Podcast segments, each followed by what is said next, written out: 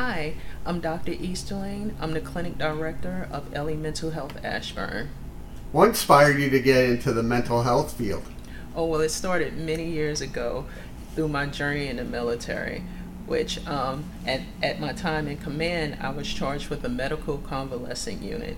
And the purpose of that unit was to rehabilitate soldiers who either were injured during basic training, um, refused to ship, or decided that they no longer wanted to be in the military. And so I was charged to set up a unit and get them physically and mentally ready to return to duty. But as I spoke to each soldier, I realized even though we had all the all the components to getting those soldiers ready physically, that mental wellness was one of the things that was a defining factor. And so we focused a lot on mental health, and what we realized that we increased the return to duty rate 70%. Oh, wow. I realized not only mental health was important, but how important it was for individuals that had jobs like military, first responders. Because typically in those professions, you aren't taught that it's okay not to be okay, and mental wellness seems if you have to take care of your mental wellness it may appear weak. But i think through that journey i realized how important it is for those that are on the front, lines. And so after that i continued my journey with, through mental health. Even though i'm not doing it in the capacity of the military anymore i get to continue my service by helping others realize what's possible through mental wellness do you see your clients' confidence rise as they go through talking about uh, what's going on with them? Most definitely. I do see confidence grow as I talk to each client. And also, it's an open space for them to have a safe space to build confidence. And sometimes we're not comfortable doing that among family, friends, workplace, but during therapy, this is a safe place for them to build confidence and skills to help them be better versions of themselves. What do you do to help your own mental health? Oh, I calendar it in. I schedule time for me, which I think has helped me during this journey. And I've learned to laugh and laugh at myself. And so I find humor is healing and also, as I mentioned, important to me is the schedule time and me time. I actually do blocks on the calendar that says all me. And so whether that's going to a restaurant and having a nice meal, whether it's sitting down and cuddling up under a nice warm blanket watching a movie or reading a book, I schedule time for me. What how does it feel for you to be helping out your community? Oh, it feels wonderful. And um, I will tell you, as I mentioned, served most of my adult life in the military, and then after that in the DoD in um, several positions across the DC area. But I will tell you, when I decided that that part of my journey was over and I embarked on mental working full time for mental health and private practice, it was powerful for me because I get up every morning and do what I love to do. And so, definitely a game changer. I talk to a lot of veterans, and they always bring up the challenges they faced of mm-hmm. transitioning out of the mer- uh, military. Did you have any challenges you faced when you transitioned out? Um, yes, transitioning out the military was extremely anxiety producing for me. And by having a background in mental health prior to leaving the military, I happened to walk into um, a the Army had a mental resilience training program, and I was the first instructor for that program, federal instructor. It was ran by contractors, and I walked into that job, but I had a team of individuals that understood mental health and how those tools were able to help. So I had a tribe, as I say, and that's what I enjoy about Ellie. I found my new tribe. Yeah, can you tell me a little bit about uh, Ellie and the practice? Oh, Ellie Mental Health, I found, eh, as I mentioned, I started my journey in the military. And so I was used to having a team. And so when I first went into private practice, I found it lonely. And so when I came across Ellie, what I found was the benefit of having a team as well as the flexibility of private practice. So I was able to do what I enjoy doing by my and to the beat of my own drum. However, I have a family that's behind me to support me and help me through that journey, which kind of feels like what I had in the military. So this is a comfortable spot for me. And as uh, the leader of the practice, how important is it for other uh, therapists to take care of themselves? It is my top priority. Taking care, and um, as mentioned um, through Ellie, it was created. Well, I didn't mention Ellie was created by therapists and it's therapist run, it's therapist led. And I enjoy that because, as I mentioned when I left the military, I was fortunate enough to have a group of people who understood how important it was to take care of my mental health. The same way in Ellie, and I promote here, it is 100% my mission to take care of the individuals that are here to support our community. And whether that's ensuring that they have work life balance, ensuring that they schedule time to take care of themselves and that we laugh a lot. What would you say to anyone going through a tough time? It's okay to ask for help. I think that's one of the things in society that we have to get over is the stigma for asking for help for mental health it's okay. Just the same way physical health, if they saw that you were struggling, they would say, hey, we'll go to a gym or do X for physical health. Mental health is just as important. And I think as we continue to break down the stem, stigmas that's associated with mental health, I think that we'll have a stronger and a healthier community. How can people reach out and learn more?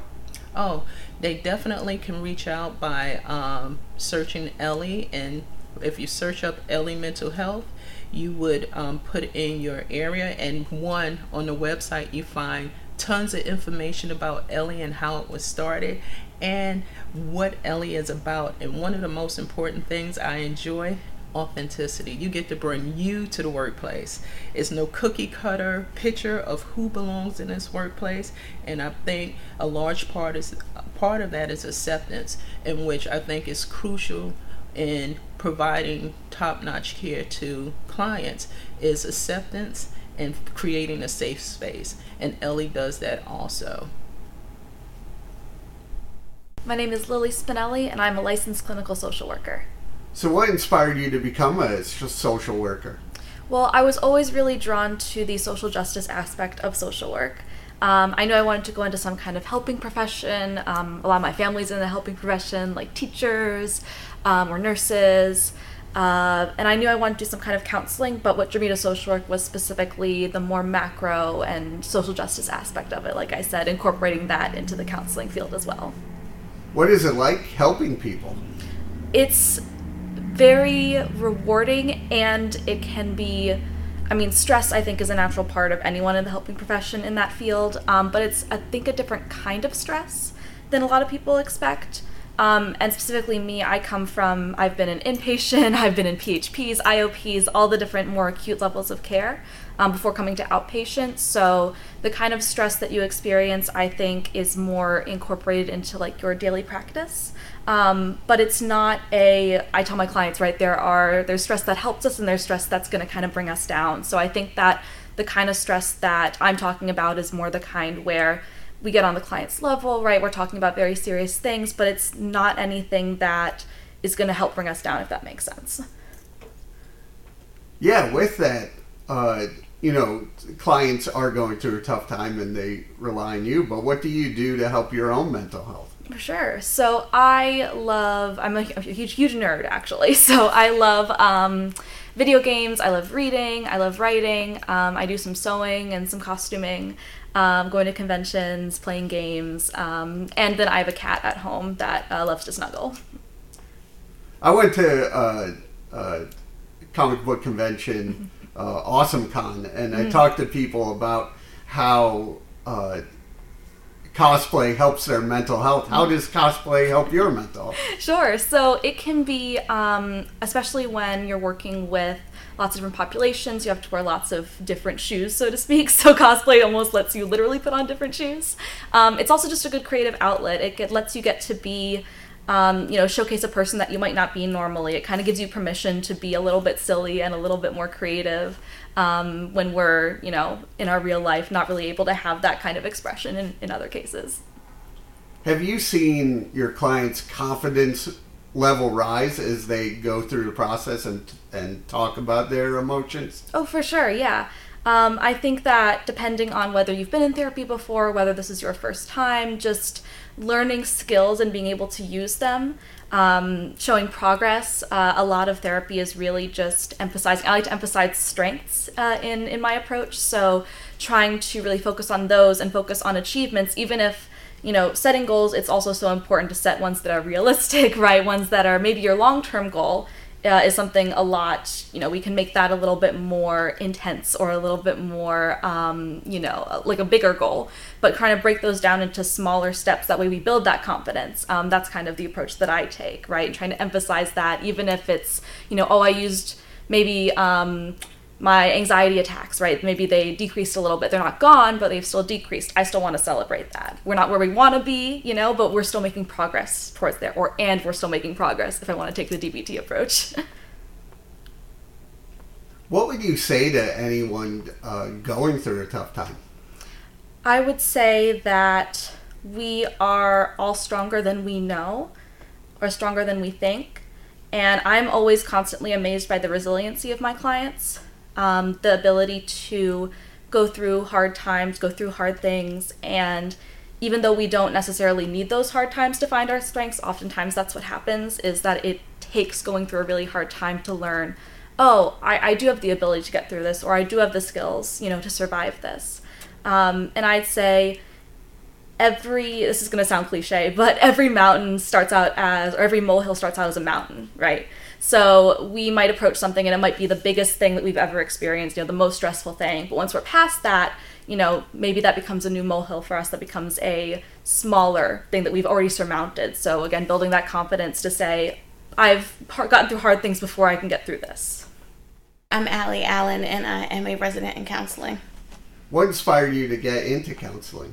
Um, I've always had a really big like emotional intelligence and in the ninth grade I took an intro to psychology class and I kind of had a light bulb moment and was like, this is exactly what I am meant to do.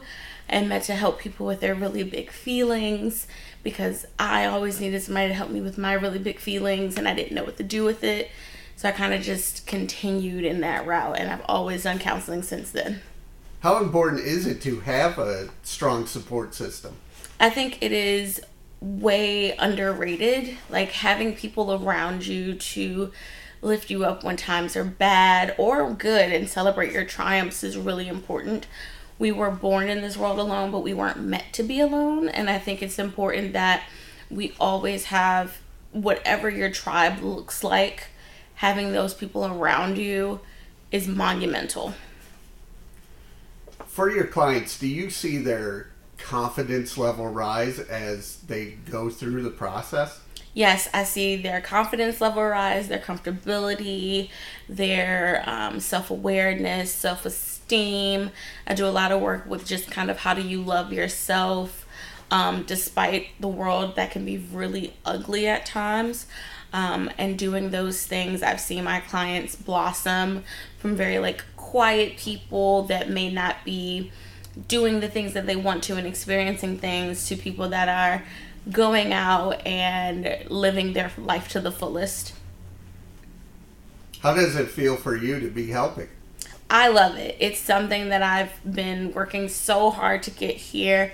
Um, as a resident, I'm not fully licensed, so I'm really in like full learning mode right now.